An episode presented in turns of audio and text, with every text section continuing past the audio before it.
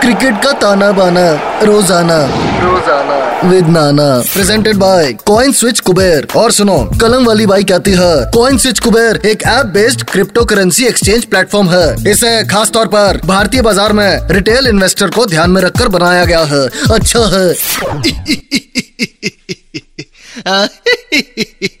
अच्छा है, बहुत अच्छा है। आगे सबके सब मैच का तमाशा सुनना है हाँ? लगभग 25 दिन का घमासान और अब फाइनल युद्ध की तैयारी है। ऑस्ट्रेलिया वर्सेज न्यूजीलैंड वाह, ये इन दोनों के लिए इंडिया पाकिस्तान से कम नहीं है। सबसे पहले न्यूजीलैंड की बात करते हैं। सेमीफाइनल में इंग्लैंड को तीन गुना ताकत से हराया है। All thanks to James Neesham England ने पहले बैटिंग की और बनाए 166 एक तो जेसन रॉय इनका इंजर्ड हो गया। बेसाखी के साथ बेचारा घूम रहा है इधर उधर। कोई बात नहीं सह लेगा थोड़ा, उसमें क्या है? अगर वो होता तो बीस तीस रन ज़्यादा बना लेते इंग्लैंड खैर हाईएस्ट स्कोर रहा मोइन अली 51 फ्रॉम 37 बॉल्स उसके बाद David Malan 41 from 30 balls New Zealand bowling की बात करें तो टीम सऊदी सबसे इकोनॉमिकल रहा. चार ओवर 24 रन और एक विकेट फिर न्यूजीलैंड की बैटिंग आई. मार्टिन गप्टिल चार रन पे आउट केन विलियमसन पाँच रन पे आउट ऐसा लग रहा था इंग्लैंड जल्दी जीत के अपनी अपनी बीवियों गर्लफ्रेंडों को फ़ोन करके गाएगा. जी करता दिला दू, तनु बुर्ज खलीफा.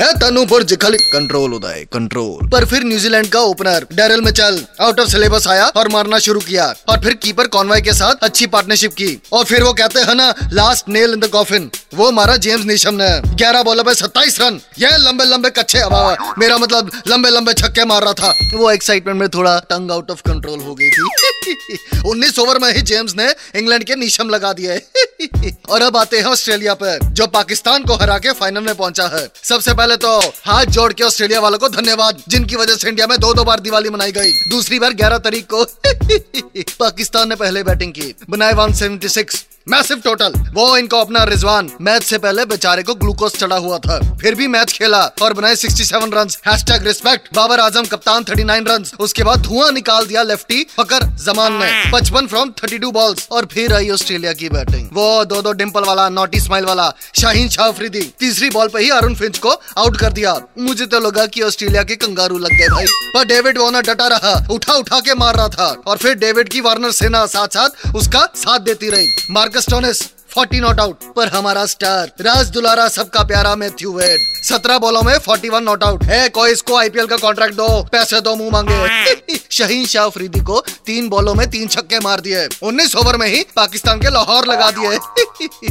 वैसे गलती पाकिस्तान की है।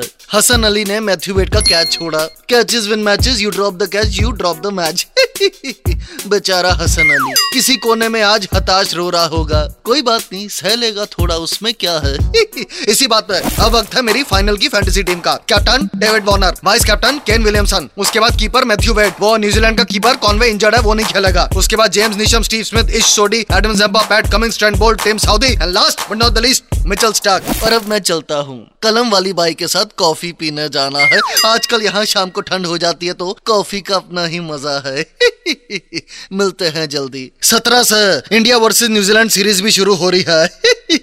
मज़ा आएगा। टी ट्वेंटी में रिकॉर्ड भी सुन लो। India versus New Zealand head to head total सत्रह मैचेस हो चुके हैं दोनों के बीच। आठ हम जीते हैं, आठ कीवीज और एक में कोई रिज़ल्ट नहीं आया है। तो ये तीन मैच की टी ट्वेंटी सीरीज़ कांटे की होगी। न्यूजीलैंड वाले फुल स्ट्रेंथ टीम लेकर आ रहे हैं। वही विलियमसन साउदी बोल्ट सोडी जबकि इंडियन टीम ने कोहली भैया को रेस्ट दी है। बुमराह को भी, शमी को भी। फास्ट बॉलिंग की कमान संभालने के मोहम्मद सिराज, दीपक चाहर और भुवनेश्वर कुमार और साथ में अवेश खान। स्पिन में वापसी हुई है युजवेंद्र चहल की अपना टिकटॉक किया और साथ में अक्षर पटेल भी है।